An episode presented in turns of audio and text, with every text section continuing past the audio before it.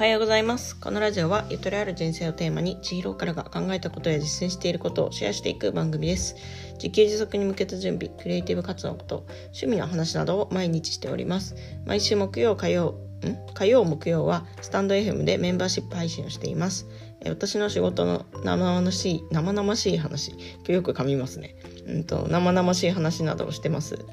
月額500円、戦闘価格で入れます。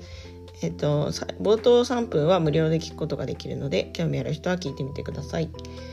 はいということで今日もやっていきたいと思います。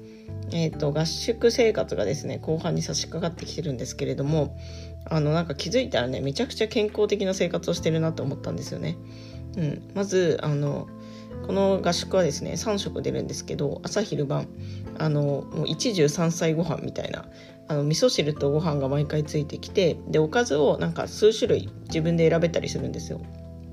なんかそんな感じのなんだろうな。まあなんか給食みたいな感じのメニューなんですけど、まあ、それもすごいあ栄養バランスがね良くて健康的だしあと外出禁止されてる外出禁止されててお菓子お菓子は禁止されてないんですけどお菓子買いに行けないんですよね。なんか一応そのメモ買い物メモみたいなのを渡すと買いに行ってくれるんですけどなんかお菓子ってそこまでして買うものでもないじゃないですか、うん、あとお酒も禁止されてるのでだからこの1週間あの私が大好きなねこうコンビニスイーツみたいなやつも、えー、お酒もこち口にせず、えー、そしてですねあの合宿センター？あじゃない教習所に行くバスが7時半出発なので、まあ、大体、まあ、私の場合はちょっとそれまでにいろいろやりたいことがあるので5時とかに起きてでなんかちょっと作業してそこからバスに乗ってで寝るのもまあ大体10時とかそんぐらい。っていうねめっちゃ健康的な生活を送ってます。はい。なぜかあの免許を取りに来たのに健康も手に入るという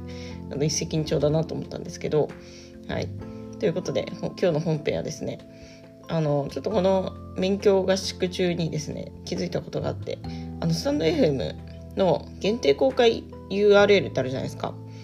あれをですねなんかいろいろ意外と活用できそうだなっていうふうに思ったんですね。っていうのもあの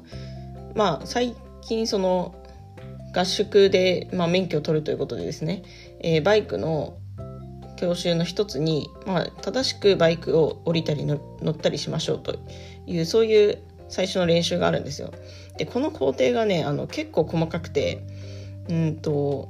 なんかバイクに乗るだけでしょって思うかもしれないんですけどあのそのステップがですね工程がなんか10個ぐらいあるんですよね。うん、多分10個ぐらいあると思うんですけどあのそれを一個一個覚えてちゃんと飛ばさないで操作しながら、まあ、バイクに乗らないといけないんですよ。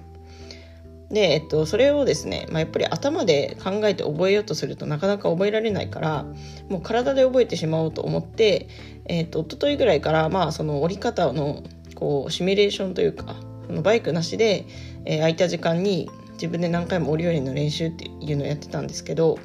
その時にね、うんとまあ、なんか紙とか見ながらやるのもいいんですけどやっぱ音声聞きながらその音声に従ってこう練習していくのが一番いいなと思ったんですよ。でその時に思いついたのはスタンド FM ですね。スタンド FM でその音声を収録してでそれを限定公開にして自分だけで聞こうっていうふうに思ったんです、まあ、こういうね iPhone とかで収録してもいいんですけどスタイフで撮ることのメリットとしてはあの倍速再生が簡単にできるっていうこととあとはリピート再生も簡単にできます。なんかそういうプレイヤーとしての機能があの一通り揃っているのですごい使いやすいと思いました。はい、まあ、あとはなんかタイトルつけたりこういらないかもしれないですけど BGM 入れたりも簡単にできますもんね。はい。そういう編集のもやりやすいと。で考えるとこのスタンド FM の限定公開って、まあ、自分がこうあの発信するっていう以外の使い方で結構いろいろ使えるんじゃないかなと思って今回考えてみました。はい。ちょっと3つ考えたんですけどまず1つ目はですね受験勉強ですね。はい。まあ、さっきのバイクの乗り降りの音声を取ったっていうのに似てるんですけど、えっと、私ですね、まあ、大学受験とかで結構受験勉強してたんですけどあの例えばその古文のなんだ用語とかそういうのをなんか五七五みたいなので覚えやすいので出してる本とかってあるじゃないですか。なんかそれをですねあの自分で音を収録して、えー、それで当時は、まあ、MP3 みたいなやつ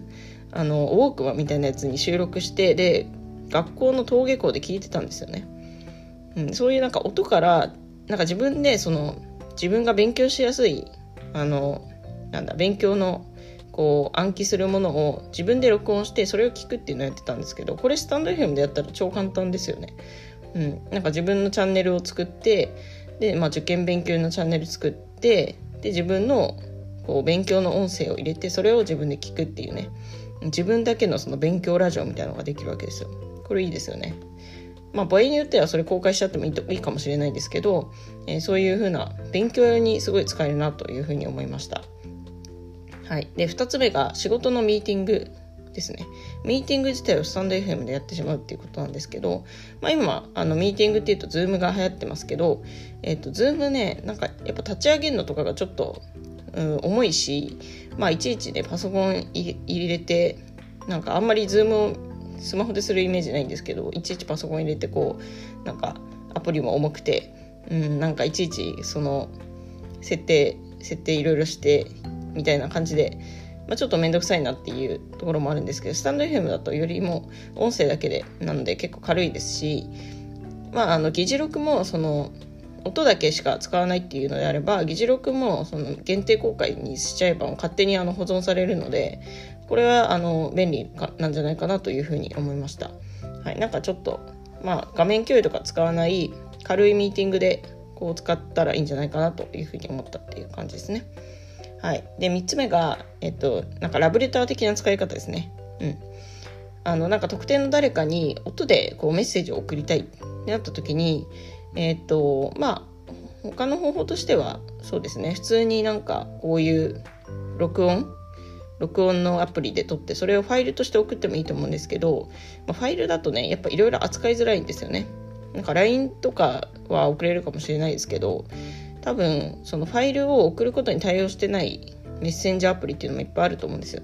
なんですけどスタイフで限定公開で収録すればまああの限定公開 URL っていうのができるので URL さえあればどんなメッセンジャーアプリでも送れますよね。あとすごい扱いも楽。